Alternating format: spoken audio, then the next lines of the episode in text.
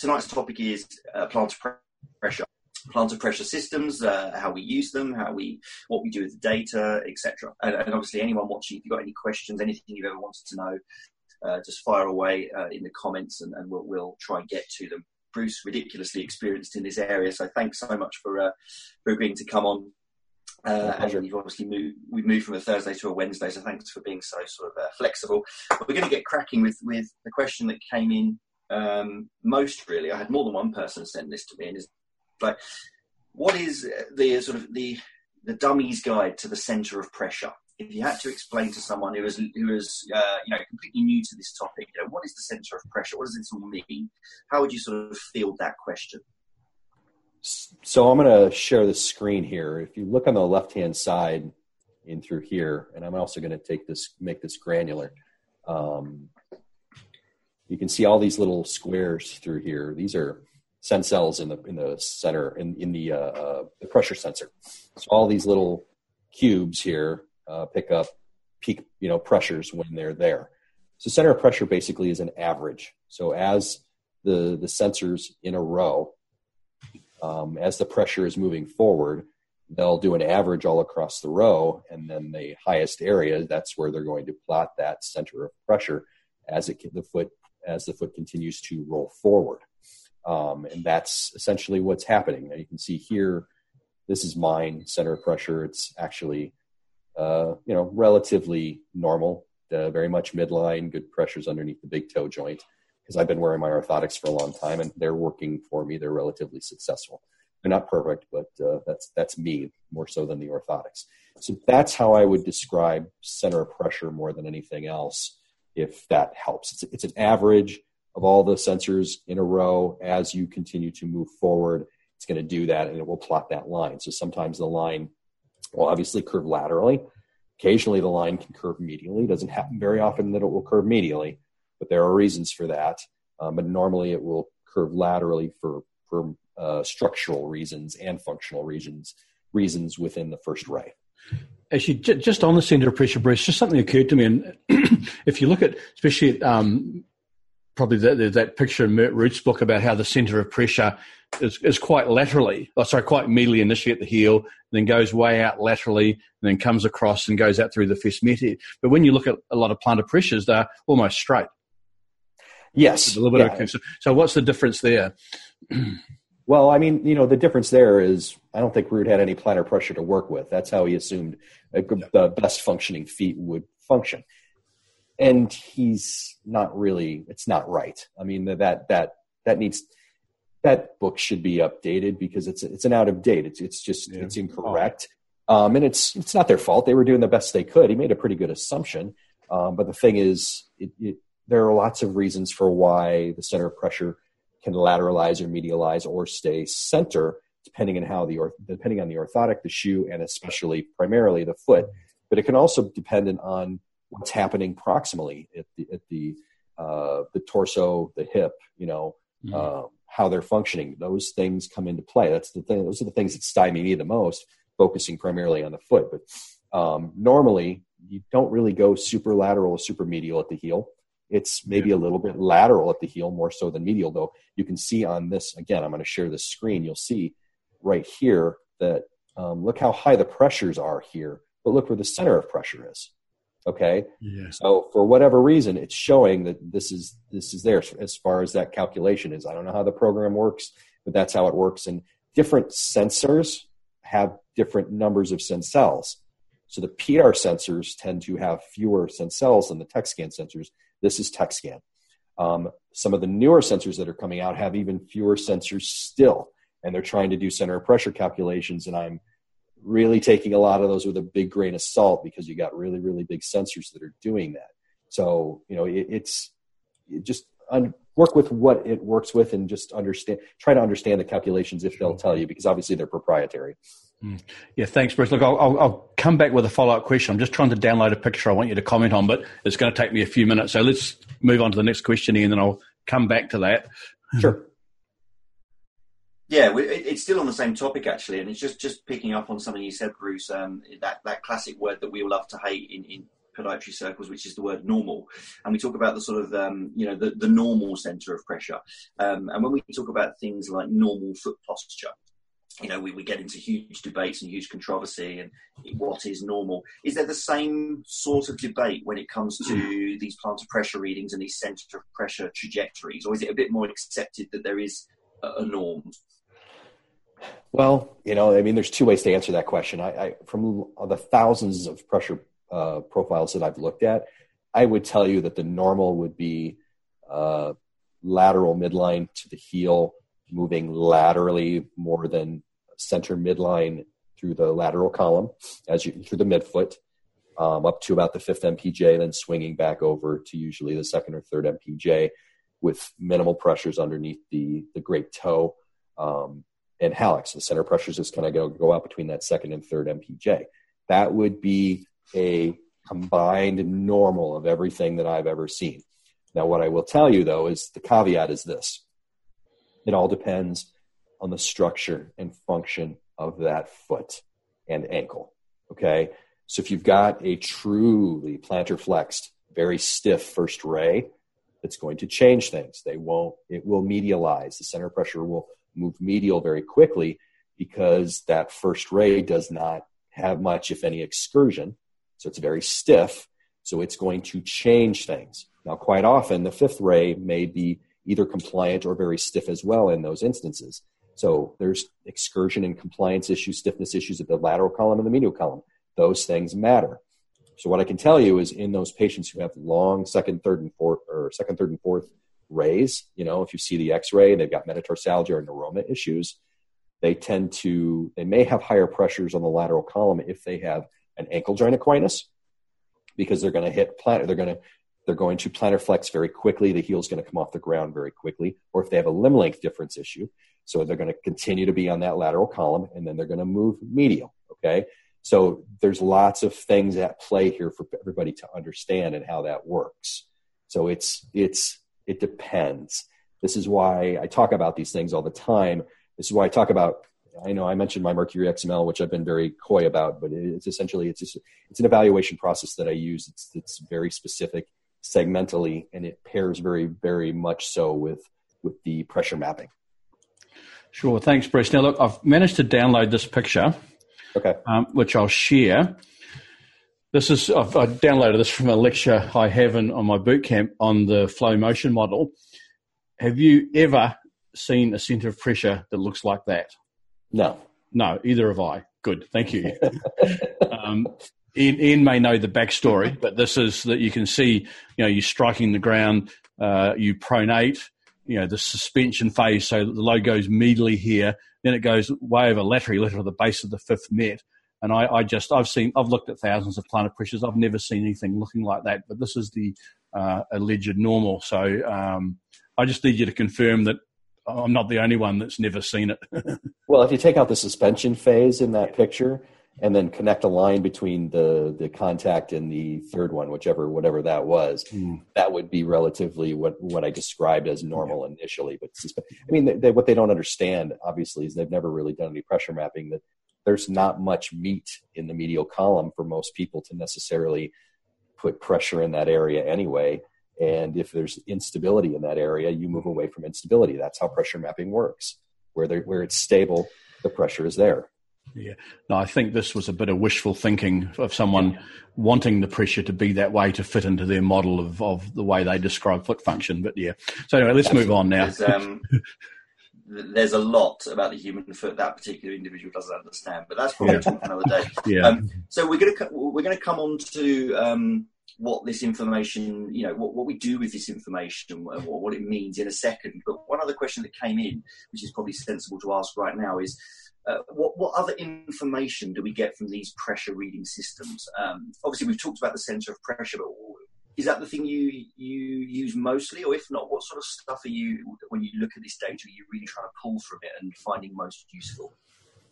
Well, one of the things I'll tweet about quite often when I want to go on my tweet rants is uh, um, timing matters so much. Mm-hmm. Uh, Howard, Howard, obviously, Dananberg taught me that. Um, you know, he looks at the force time curves a lot. Uh, I like to run through the static images, the the peaked images um, frame by frame by frame, and I can compare accelerations. I can show you that real quick if you like. Um, it's just a matter of uh, if you off peak this, which I'm doing right now, and then you just advance, you can see how that moves forward, and it'll do it again. Okay, you look at it this way: you can compare accelerations from from left to right, and it can make a difference. So you can advance this frame by frame by frame easily that way as well. Okay, so that's one of the things I'll look at. I will look at center of pressure. That makes a difference. Um, I will look at force time curves, which are over here, because that can give you some interesting information. I don't think we should talk about that too much because it can be that that takes a lot of time. It can be confusing.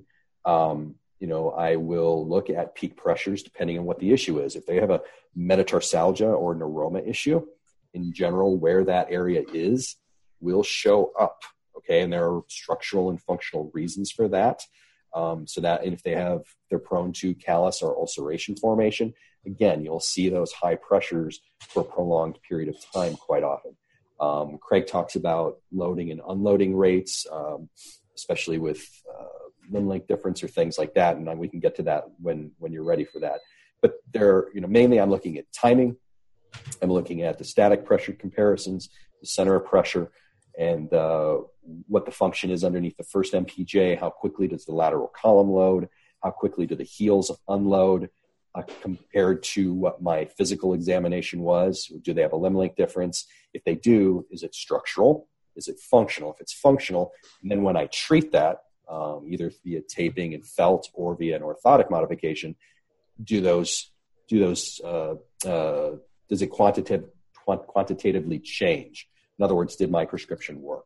So those are the things I'm looking at. Does that make sense? Yeah, absolutely. Um, so we'll talk about your clinical decision making in a second, but do we have uh, enough confidence in this kind of data to to say with with with, with confidence, I guess, that, that if we're screening uh, an asymptomatic population, that, that it's predictive, consistently predictive of anything? We, are we there? Are we there with that sort of this sort of information yet? As far as I'm concerned, yes. And I understand your question uh, because the majority of the studies obviously are done on asymptomatic individuals, which is wrong in, at times. I understand why it's done that way, but uh, it's not always beneficial. Um, regardless, even those who are asymptomatic may have structural and functional issues that researchers are failing to pick up on that would lend to different functioning patterns. You know, so like say um, a high end running company or shoe manufacturing company like Nike, and they want to take a look at all they want to look at all their plantar pressures, and they're looking at all their team members, their high functioning team members, whether the absolute elites or the sub elites. They're fast people. Fast people tend to have more rigid foot structure, more stiffness in there because that's how they're faster than the rest of us. There are other factors and components that go along with that, but they're not going to have pancake flat flexible feet or they're not going to be able to run as quickly and turn over as quickly as they normally will. So they're looking through a keyhole. When they do their little in-house studies and they're only getting a very limited patient population to understand. So I've, I've had a much broader patient population so i've seen it on both sides. So i think i have a 17 years worth of better understanding and howard's got even more than i do. Um, but yes the, the problems with the research are that it's not specific enough, especially with symptoms or problems. Um, the benefit of is it gives you enough of a dot, a data, enough data to say we did see these things that you can compare that then to a uh, symptomatic population and say if we can see it in the, the asymptomatic population, chances are we're going to see it even more in the symptomatic population. And there are plenty of studies out there, whether they were done directly or indirectly on these things, that, tout, that touch on pressure pressure mapping, whether it's center of pressure, timing, or other things like that, that you can connect these dots and infer what's going on, which is what we do clinically. I'm not a I'm not a PhD researcher, so I don't have to take everything away and, and make no assumptions. I get to make assumptions every single day because I'm a clinician. so yay. yeah, um, just Bruce, Emma Kelly's just made a, a, a, comment with a question mark after it, and she's just said uh, COP is a proxy for kinematics with a question mark after it which is an interesting uh, interesting thought. well, I mean, everything that's in um, Norman, uh, you know, uh, and I, Norm uh, from from from Tekscan, um, yeah. and we talked about this, and he said a long time ago that pressure mapping is kinematics. Okay, it's the motion of the foot. It's 2D. Okay, it's not fully 3D, but it's showing the plantar pressure, so you can infer lots of different things and how that works. And um, you know, you know, bless Norman, I, and uh, sorry what for what happened to him. That's a different yeah. different story and situation. But he was exactly right. Uh, all pressure mapping, regardless of whether it's just center of pressure, is kinematics of foot function. When Howard Dananberg explains the delays in the force time curve and how they are constant force over a prolonged period of time, because that means that something is not moving. There is a joint, there is a segment that is not moving, pivoting, or rotating as it normally should, and something has caused that flat line. That's kinematics, just as much as it is if, if we pick that up on 3D we're using Vicon imaging. Okay, so it compares. Now, when I the benefit of me doing what I've done for 17 years is I can take uh, inertial measurement unit data or Vicon 3D kinematic data, and I can look at those studies. And after puzzling through them, because I don't see them all the time for a brief, for a slightly longer period of time, I can know that if I did the pressure mapping, I pretty much know what's going on with that foot one side versus the other. I've got a pretty good idea because the data is all very, very similar. But if you combine them and you've got the pressure mapping with these other kinematic data, you get that much more information, in my opinion. Yeah, actually, Emma's just followed up and with another question. You know, in the foot or higher, and I, I suspect the answer to that is higher. But we just from the plantar pressure, you just can't tell what joint it is. You know, this, you know, that, that flat spot that, that you talk about. We talk about. Well, you talk about. I talk about it as well. Yeah, well, she's right. You know, you got that's why you have to know what's going on. If there's a reason from your exam for you to appreciate the fact that there's going to be a delay in function because of a functional hallux limitus or an ankle joint issue or excessive pronation that may have caused those things, that's one thing. If you're not picking up on those and there's delays, but then you see that flat line anywhere, now you may, may need to start thinking a little bit higher because there could be other reasons for why that occurs.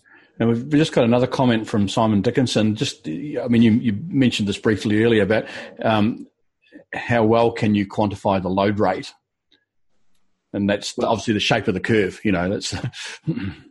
well, you know, I, I again, I'm I'm not a mathematician, and I don't write the the programs that that gives this data. I think a lot of it is up. I mean, to me, I mean, the, the reason I, I like Tekscan, other than the fact that I, that's the first it's the only unit I've ever had as far as pressure mapping is concerned. I've had a good relationship with them. They also have the highest. It's like a 4K TV. Is what I tell people. It's ultra high de- high definition mm-hmm. versus other ones that have fewer sensors. Um, that doesn't mean that Pedar is any necessarily any less. Many people would argue that it is absolutely not. But again, it comes down to uh, the you know how much can you break down the data, and Tekscan has twice as much uh, as many pressure sensors in their sensors, uh, sensels in their sensors than Pedar does, which is going to give you more granularity, which you would think may make their calculations, if their calculations are equal, at a higher level. Um, that's my opinion, and I back that up completely. No, um, again, I'm not I'm a clinician, not a mathematician. So. No. But I, th- I, think for clinical use, you know, you, you, draw a box on an area and you get a curve in yep. that box, and the load rate is the slope of that curve. You can, yes. We can debate how accurate that is based on number of sensors and the different technologies used. Um, I think from my own work, I didn't spend a lot of time looking at the load rate. I spent, I reckon, I spend more time looking at the the, the down. You know, what's the rate of the load coming off, um, especially under the heel. I, you know, I, I went through a stage where I thought that was a really important parameter. Um, well, I mean, they both are. I mean, the, the, the thing is, you know, what happens, a lot of people, uh, you walk behind people and you see these kids walking in keds and girls and boys and their heel pops up off the ground. They hang there for a second and then they move forward. Yeah. That's going to convert into kinematics as far as pressure mapping is concerned yeah. because you're going to see a quick unloading rate, then a flat line, you know, you know, not, not completely flat, but it's then it's going to kind of grounded and then it's going to drop off depending on how quickly they move forward. Now there are reasons for all of those, but we probably don't have time. But if you want to get into those, I'd be happy to. yeah, maybe just hold it. We, we never get through everything in these sessions anyway, but maybe we'll hold that one. Come back to the end. You got you got some more questions there, Ian? Yeah.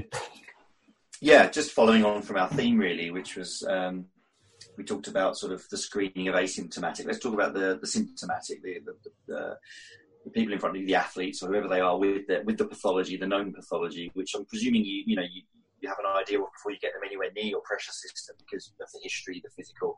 How do you how does how does this extra bit of data, and I'm making an assumption that you do it on everyone, and, and call me out on that if, I, if that's incorrect, but how does this bit of pressure data that you collect um, significantly influence or add to your clinical decision making? Uh, and, and, do you think it's dramatically different to an assessment that you would do without that data? Well, uh, just like there are force time curves, there's also learning curves. Um, I know that Howard got to a point uh, towards the end of his career where he was doing fewer of the full pressure analyses that he was doing earlier on. And I know why that is because he already knew from how the foot functioned pretty much how it was going to do that. The beauty of it is you're always going to be surprised. Okay. Occasionally you will see things that will surprise you once you've done this enough. But initially, for the first five or 10 years of doing these, you're going to, it's going to make a difference. Where it really makes a difference for me um, was in what am I going to do from an orthotic prescription basis? How am I going to tape the foot? Where am I going to put my padding so that I can mimic an orthotic device? Um, and in doing that, you can see the changes that you can affect on the foot. Now, from that, I learned kind of bass backwards, so to speak. Um, I, what I, the nice way for me to say it is I learned to reverse engineer. Um, I reverse engineered how an orthotic works into what I did with the taping and padding that I and the results that I got from pressure mapping. So being able to experiment and do these things and see, no, that didn't make a difference. Yes, that did make a difference. And you can also talk to the patient and see what their things and see how things go. It doesn't always work the way you want them to, okay? Because there are always reasons where you can't sometimes provide enough stability, even through a device, to get them to propulse the way that you want them to, or they have other upper uh, hamstring and, and glute issues, and they're just uh, they're starting to get older and they can't propulse anyway because of balance issues. So there are always reasons why you can't always get the full outcomes that you want. But does it make a difference? Absolutely. Um, I do it in the higher end more often than I do in the lower end of my patients now um, because it can be time consuming. But the thing is, uh, you know, the reason I do that is because they want to see the difference. That's why they're there. I also want to make sure I'm not making any mistakes. Everybody has a day where you're a little bit rushed or a little bit tired and you're maybe you're not focusing as much as you did. You go through your exam you're like oh this is all pretty much symmetrical. And then you go and you do this and you're like what the hell is that? What did i miss? You go back and look at things again and you're like ah okay. I didn't do a very good job on that ankle joint um, assessment that i did i really need to do the ankle joint lunge instead of doing a cheating ankle joint lunge test on the table which sometimes i will do so, it, you know, just doing a more thorough evaluation. It's things like that that will catch. But also, when I work with high level athletes, I can test their shoes. I'll bring in multiple pairs of shoes and I'll test them and I'll say, yes, yes, no, or no, no, yes, or absolutely not on any of these. They all stink. Find something else. Those things make a difference too, and how that will affect them, whether they have their orthotics or whether they do not. Does that help? Great. So you, so, yeah, no, brilliant. I mean, I, I've certainly spoken to, to people who who who sort of entertaining the idea of getting this software in their practice, but but their, their the hurdle for them is possibly not knowing uh, how they're going to reconcile the findings with with what they're actually going to do. So they, they don't like the idea of spending thousands of, of pounds or dollars um, to get a bit of kit to get some data to put the data in the medical notes, and then they don't do anything with that data. Um, if you were to advise someone completely new to, to, to pressure mapping uh, of any kind, and we'll talk about the different kinds in a second, but if you were to advise someone who was new to the game in a private practice that, that was going to get a system, like how would you advise they start out? Um, you know, like you said, the first five years at plus or a learning curve. Uh, obviously, you don't want to make that too apparent to the to the athlete sitting in front of you. But how would you advise they start out? What what should they uh, how, how, should they sort of hit that learning curve without kind of feeling too worried about it being obvious they're on a learning curve? Um, well, number one, again, you got to think, rethink your physical exam and make sure that you're very thorough. What I again, I reverse engineered things are what whatever I can do with an orthotic are the things that are the, the areas where I want to focus on segmentally And then the same thing with the pressure mapping. Okay, so if I want to, you know, obviously I use first ray cutouts. A lot of people do not. Um, and Craig's, you know, named appropriately, very nicely, uh, the Bruce test after me and how we did that functional hallux limitus test. Maybe we can do a video on that one since we get so many hits on the ankle joint uh, manipulation one. Maybe we can do a Bruce test video when we're in New York next week. but uh, yeah, that said, you know, that's one of the things, for, at least for first ray. Then there are other things too, the stiffness values that I assess. So if you've got a good evaluation system and you know how to do that and you understand how orthotics work and you understand how taping can work, just doing that and going through your process and watching. You want to watch the timing, you want to watch smoothing of the curves, you want to beg, borrow, or steal anything that Howard Dananberg has ever written or published. Um, and I think if people are really, really egg me on, I've got some things that I need to scan and upload and put online for people. I have just about every one of the things he's ever written. I've got it in a box under my stairs in my basement, so I need to get that out. It, I mean, they're, they're good things, but it takes you a while to figure them out because he talks more about force versus time curves than he does about comparing accelerations and other things like that. I found it easier to learn slightly differently, and then I backed my way into what was going on with most of the force versus time curves. Mm-hmm. But you know, so fake it until you make it. If you're gonna, if you're getting it because you want to do a running population, make sure you get a really good walking analysis and just explain to them because the walking analysis is going to give you 95% of the data that you need, regardless of whether you get them on a treadmill wearing this stuff. Trust me, okay? Because they're moving much slower. Yes, they move a little bit differently and they can load a little bit differently, but unless you're really dialed up to a high hertz, a high frames per second, you're not going to get as, as good a data at looking at the running curves. And also, it's interesting when people are running for a short period of time, they tend to run much more efficiently than they will walk. It is amazing. Trust me, you will see it. Sound like Donald Trump. Trust me. But um, anyway, um, yeah, actually, my, my experience is a little bit different to that, Bruce, in that, that I, have gone through phases where I've used pressure mapping, haven't used it, used it, and and I, I think the when I first started using it was when I was issuing orthotics, not part of the diagnostic process. I for a while was not seeing the first met head lighting up like I would like. So I changed my casting technique to plan flex the first ray. And then I, so I stopped using the plantar pressure because it wasn't actually giving me any additional information, except on that really rare occasion. But we have actually just had two questions come in from Robert Isaacs. I probably won't mention the second one. Um, but Robert's asked about, yeah, I, I think I assume you've just seen the second question, Bruce. yes. Yeah. Um, but the, the, his first question was about um, Haile Gebrselassie. So let's just share my screen. Um, and obviously, he is a mega pronator. Yes. And I, I, that's going to be the new word now, mega, mega pronator. Now, Robert's asked a question about what do you think his center of pressure is going to be like in plant if you were to, to assess him, and, and, what what you could do to change it. Um, well, you already had that. You Just put up that video, that little uh, uh, screenshot you had earlier of the uh, suspension portion of the S-shaped. Oh, okay. yeah, yeah. I mean, that's obviously what it should look like, right? Yeah. I, not exactly, obviously. Uh, you know, that's a good question. I would love to see what that looks like. But well, again, as I said when, when we had that earlier, this so-called suspension phase, just for lack of, you know, just that, that they happen to, to call it that, you know, there's, he's still not hitting the ground so it's not necessarily going to increase the pressures in that area. What's going to happen is he's still, in general, going to be more midline to lateral during that heel contact. What I expect to see with him, everybody focus. Can you run that video one more time? Everybody focuses on the pronation. Um, how much of that is how much of that is caused by uh, ankle joint equinus? And just you know, give me a moment where she... Root, Root talks about that, and then he's he was correct that ankle joint equinus definitely can increase pronation issues. So, you know, is that exactly what's going on? Uh, maybe not 100%, but the guy was still efficient regardless. So, you know, what are you going to do to correct this? It's, that's that's a that's the question for a thousand thousand years. Do you necessarily want to uh, mess with brilliance?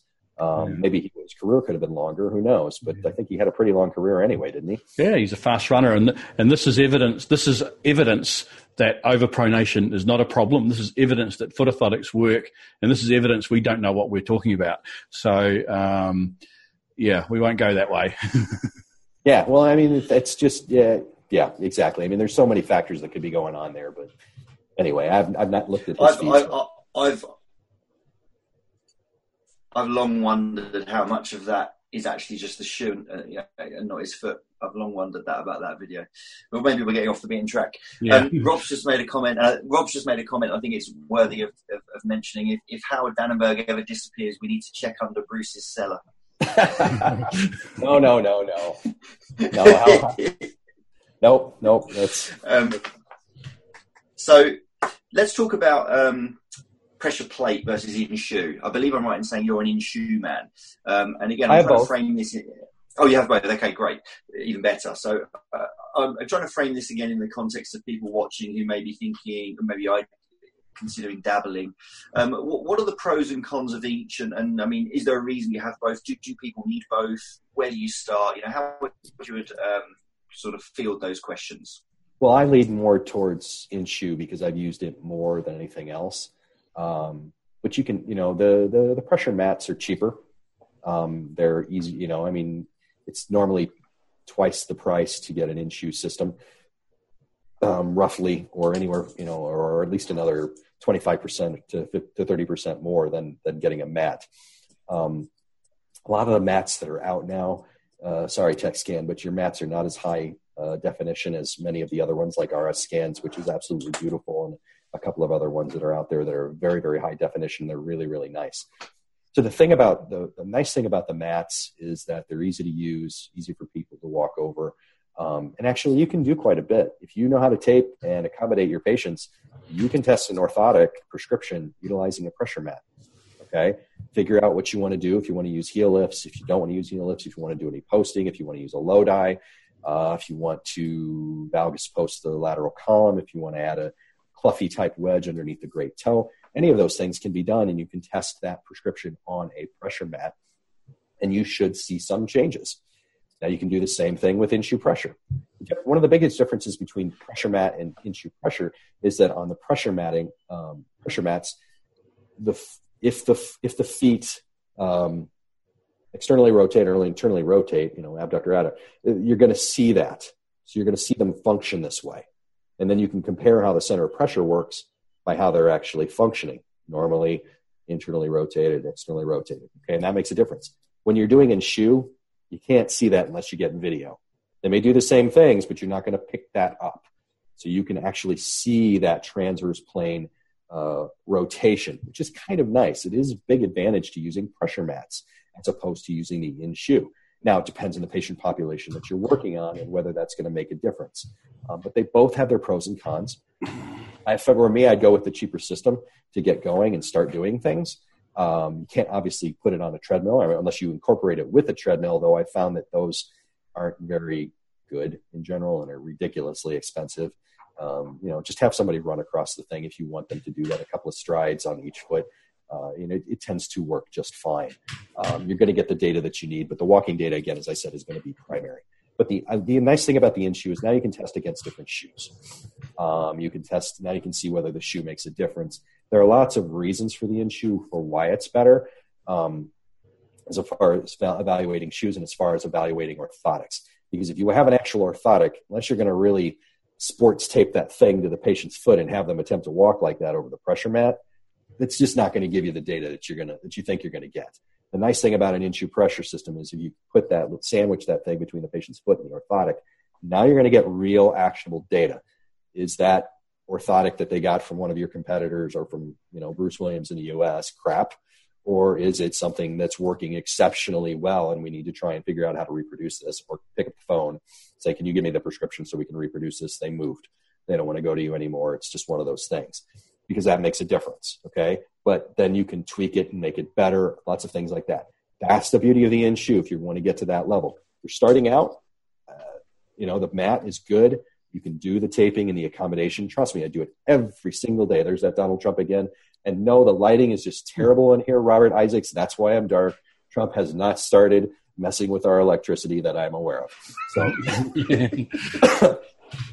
um, talk, talk, while you're on the topic of the the the in-shoe system on top of the orthosis, the shell of the device, the yes. paper that we, we, we, the paper would be remiss not to talk about is the one from uh, Simon Spooner, David Smith, and Kevin Kirby that was published in JAPMA a couple of years ago, which which sort of highlighted what they perceived to be some of the limitations of, of, of doing so. Uh, the idea that some sensors are sitting on the flat and some sensors are sitting at, at 45 degree angle, and then questioning obviously the reliability or the validity of this data. What's your sort of take on um, on, on that um, that limitation? you know, I've got to go with the fact that I assume they're probably correct. I mean, they're made to be those sensors are made to be malleable so that you can get that data. If you don't make it malleable, how are you going to get that data in any other way? Um, saying that, I will also say that my take has always kind of been uh, again, these sensors give you two dimensional data. If you want three dimensional data, you need to use a force plate. Unfortunately, nobody has made a force plate that will fit into your shoes, and force plates will give you data that is not as user friendly or clinically friendly as pressure mapping data is. Obviously, it's cheaper and it's easier to work with, but it's two dimensional. And you have to infer some of the planes. So, like with transverse plane rotations, you can infer that with in shoe. Varus rotations, you can infer that with in shoe if you know what's going on. The sagittal plane is number one, it's king when it comes to pressure mapping. If you're using a pressure mat, now not only can you see the, the, the rotations of the feet at certain times if you're using video and then kind of syncing it up as best you can with the with the pressure map, uh, you know the center of force center of pressure things like that. Now you can also see how those things work why the foot's doing what it's doing what it is actually doing at that time as it's externally rotating internally rotating or functioning rectus. Those things do make a difference so watching people walk barefoot on a mat is a good good way to learn, especially even with a, a camera phone to, to take some video and, and, record on that. You don't have to go real expensive. So that said, the Varus rotations. I mean, one of the things I've said for many many years, and I know Craig can back me up on this, and I said it's four degrees. What do we all post? Apparently, all post our forefoot, you know, our rear, foot, forefoot Varus. Four, four, four every single time I see somebody else's prescription, four four. I'm like, you got to be kidding me. Did you even do anything with this? Um, I mean, seriously. And a lot of times I don't ever use any forefoot or rear foot varus posting. Uh, I'll use valgus posting, you know, but everybody four four. I'm like, okay. Anyway, that said, um, how much? That's not four degrees. That's not a lot of movement. And as we've shown, again, I'm going to go and share this again. Oh shoot, I messed it up. Um, uh, share the screen, when we look at this center of force, as we talked about, look where the high pressures are here. Um, and see high pressure here, center of force or center, center of pressure here. It is slightly more medial. Here, it's a little bit broader, but it, again, it's slightly medial, maybe a little bit more midline. These things make a difference. Um, now, is this because there's curvature on the device? Did I use a medial heel skive, which I did on my orthotics is that why this is higher here? Well, look what it did. It did actually bring in the center of pressure slightly more medial. Is it as obvious as maybe uh, Simon and, and, Kevin would like when studying what they're studying? Probably not. Um, but again, we're talking three to four degrees, and maybe it's not going to make as big a difference kinematically as, as we would think, because I think if you look at the kinematic, actual kinematic studies using Vicon, they can't pick that up. There's no way they can pick that up. They can't get anything that small. What do they study most of the time? They study more sagittal plane motions um, at joints than they do necessarily. You know, they can do external and internal rotation. That's easy. Okay, they can do sagittal plane motions at the MPJs and at the ankle and stuff like that, provided they do the calculations and they gather the data correctly. They can do those just fine. But how you know you've got so many studies that say, yeah, we didn't see a difference. Yes, we did see a difference. I mean, it's like, are they doing the data correctly? Is it the kinematics? Are, is it the feet that they were using? There's so many different things to say how much of a change can we actually make? And as Craig has said so many times on Podiatry Arena, doesn't make a damn bit of difference. Put that orthotic in the shoe, they're still going to pronate through the device. But my point is, you, they may pronate into and through that device, but the question now is, did the timing change? Though they may be pronating and creating pressure into that device, did their accelerations increase so that they're no longer flatlining. They're no longer stuck in pronation at that point. Now they were able to transition into that midfoot ankle joint range of motion moving and moving. But Bruce, that, but that's exactly why I, the comment I made earlier. It's the it's the slope of that load coming off. That. Yes, that's yeah. what you know. You, you, you watch them visually. The thought made no difference, but the the steepness of that curve of the load coming off the heel is much steeper. You, you know you've made quite a substantial difference. Um, and, and, my assumption is if that load's coming off the heel. Uh, quicker and easier and sooner, there's less loads going through the tissues. That's less pathologic. So that's that's the that's why I thought that was quite a parameter at one stage. Well, I still do. It is. Yep. Okay. Um, anything that's coming on? Yeah, there've been on? a couple, but I think they've been touched on. Um, you know, Steve Miles asked, do you, do you have to use the mat barefoot only? Um, generally, yes. yes. you do, but you can walk over it with your shoe. But I'm not sure where that gives you any useful data. Would you do it with a shoe on over a mat, Bruce? No, it's no. it's. I've seen it, and um, I mean, you know, here here's the big problem: the way the shoes function. If you've got a chunkier shoe, just the lever that it has, and if it's stable, it's going to pronate you faster anyway. Yeah. You know what I mean? If it's it's a more flexible shoe, now your foot can function the way it normally is going to, whether you've tried to make a change to it or not. But you don't know what the foot's doing inside the shoe, and that's ultimately why I feel that you know in shoe is superior. If you can have both, that's the best of both worlds. If you can have an inter- inertial measurement unit or an IMU in combination, now you're uh, essentially got a portable gait analysis lab. But uh, that's that's that's another story. Sure. Yeah. Bruce, the when we do these things with patients, particularly when there's there's you know the, the screenshot you've put up a couple of times, very eye catching, the colours and the, the, foot shape. Uh, there's a sense of theatre to it. I think we, we would all agree, and um, certainly in my experience, and I've played around with this a, a bit as well. It depend. I, I've certainly picked my picked my athletes that I've not wanted to do this for because just like our language or any intervention we do has this ability to have this beautiful placebo effect and some people just the fact that they're looking at these colors they, they know they're getting the, or they believe they're getting the best care. I've definitely made mistakes in the past myself where I've done it with the wrong type of personality these type A personalities that we that we refer to them in London and um, and suddenly that's it. An hour session I, I can't get them out my door. They, they want to take my laptop with them because you know they, they really it's, it's almost they attach themselves to it too much and it almost becomes nocebic uh, you know in, in theory. What's your experience with with that? Is it is it is it universally sort of um, a good thing to do? Or do you, do you find a bit like me certain people it's a really bad idea to do with?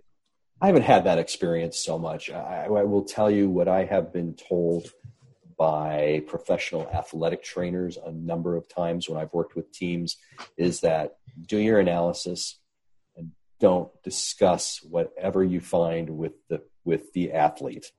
In other words, do it and let them go. They're like, let us take care of that later. And I'm like, okay.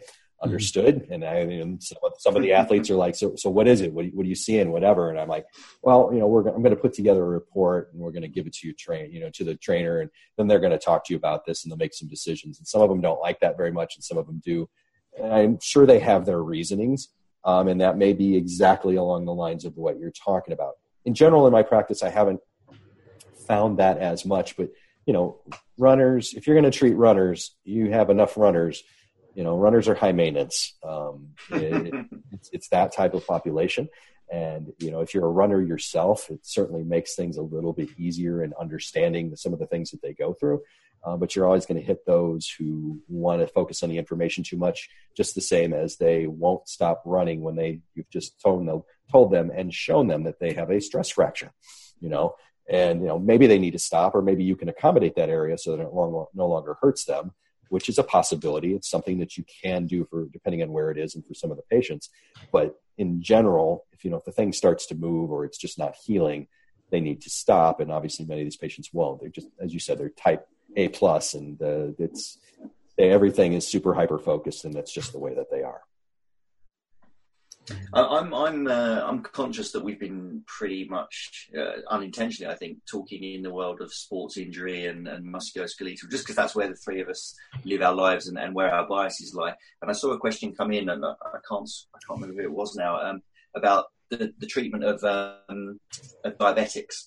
Uh, do you see? I mean, I know you're primarily uh, running a sports clinic as well, Bruce, but I mean, do you see that kind of um, population of, of patients as well?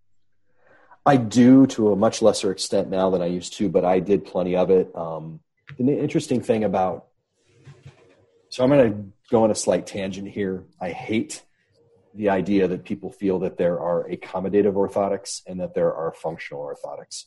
And the reason I really hate that is because I've done enough pressure mapping to know that it's bullshit. Okay.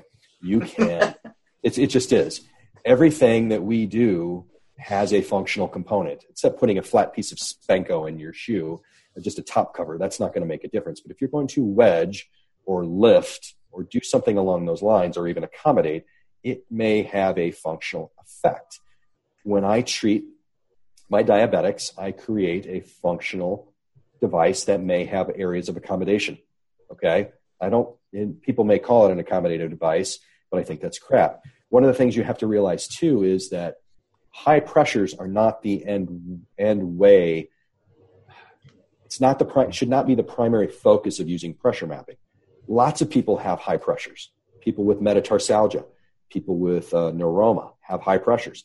People with functional and or structural hallux limitus will have pressures off the chart underneath their hallux.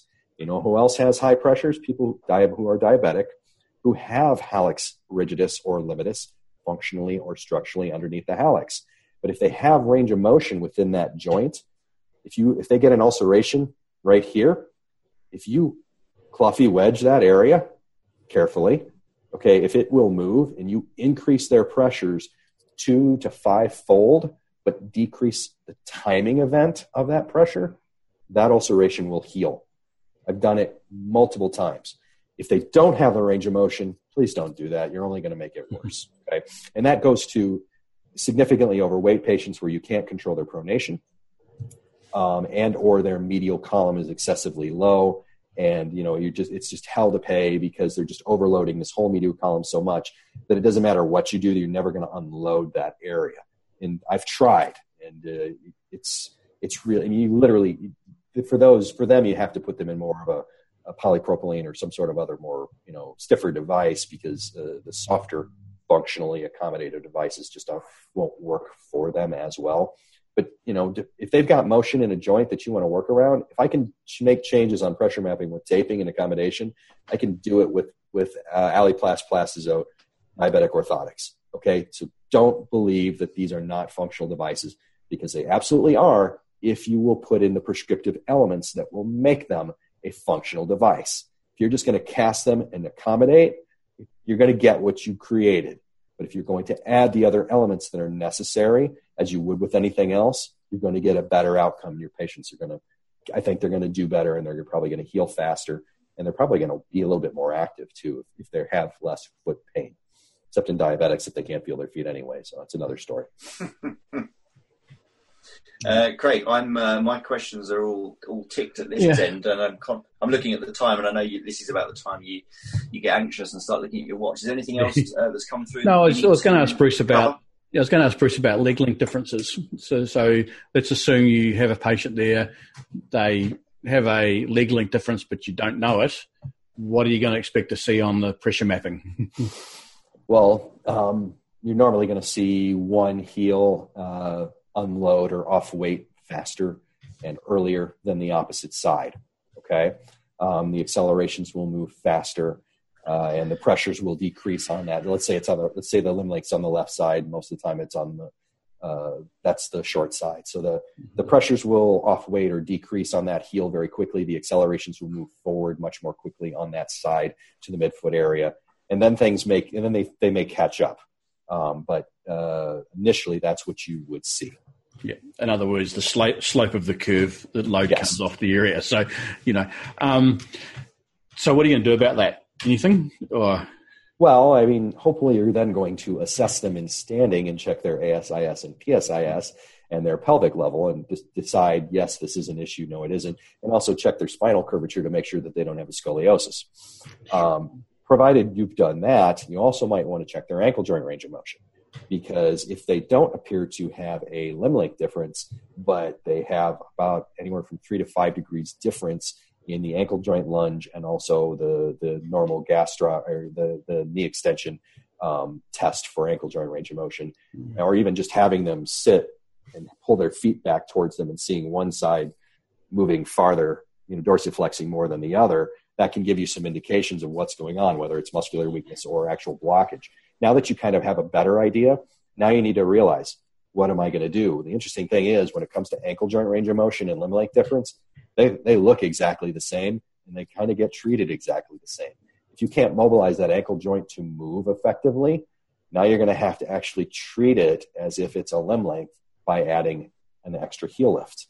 Now, sometimes that means you need to add, so let's say, an eighth of an inch on one side and nothing on the other, or you may need to add a quarter of an inch on the short side or the ankle range of motion limited side and an eighth of an inch on the other side because it may have some restriction as well that's creating pronation issues that can be alleviated. So, you know, again, those are the things. The interesting thing is to treat them exactly the same if you can't mobilize that ankle joint effectively to get more symmetry. Sure. So, how important are the symmetries you see on plantar pressures? I think they're incredibly important. I know that there are you know, Kevin and, and, and others at times will say uh, symmetry is not that you know important uh, or not as important. But you know what? The, the patient population that I deal with quite often, uh, back pain, hip pain, knee pain, uh, generalized foot pain. My goal is to get them to function as symmetrically as possible, and when I do, mm-hmm. they get better faster and they're much happier and they become orthotic junkies. They don't want to go without their orthotics because they know what it was like beforehand. And if they go for very long without them, they're not happy campers. They, they have issues. Um, it works. Do you have to get 100% perfect symmetry? No, you got to get it pretty close or they're going to continue to have issues. Um, and it's, it's just physics. It's, it's biomechanics. We know how this works. And if you can fine tune those areas, it works relatively well and pretty quickly. Sure. Yeah, I think when it comes to something like plantar fasciitis, on one side, not the other. Perhaps working on the symmetries is not important, but when you're talking about those postural problems where the symmetries are going to have their effect, that's probably where it's crucial. But my experience is I've never been able to fix these asymmetries. I've been able to move them closer together, um, but never quite get that get it get it where where you want it in, in the end. But whether that's enough for a therapeutic effect. Well, it depends on the patient. I mean, if it's somebody that's had long term chronic pain issues, you're never going to get the symmetries to 100%. Now, if it's somebody that has chronic pain issues or they're they're starting to have other issues, but they're in relatively good shape and can still function well, that's just they're experiencing high level of pain and you're trying to stop that. Those patients you can usually get to symmetry much closer, if not 100%, and they will do a very they will do very very well. It depends on the age of the patient, depends on how, how good a shape they are in. All of these things make a difference. So um, you, you, have to take that into effect. And you said something else, and I was going to uh, respond to that. Now I can't think of it, so yeah. uh, I'll think about it. Sorry. No, I think we've we've we've, all, we've just come up to time. Up to time. So you, you got nothing more there, Ian? No, no, all, all, all so, ticked off this end. Yep. I think if anyone's got any other questions, I see a lot of people have been joining us late as per normal. The, the video will be there shortly. If they have any questions, I'm sure Bruce can come along and answer them. Um, so thanks, Bruce. I will, I will see you on Sunday in New York. Yep. Um, anyone else who's going to IFAB. Um, for those who've joined us late, the, the, video will be there in 10 minutes. It will be on YouTube later today, our time, and please subscribe to us on YouTube. So thanks, Ian. Thanks so much, Bruce. It's been. Uh, Cheers, Bruce. Well Thank you. Yeah. my pleasure. Absolutely, guys. I really appreciate you asking. I appreciate it.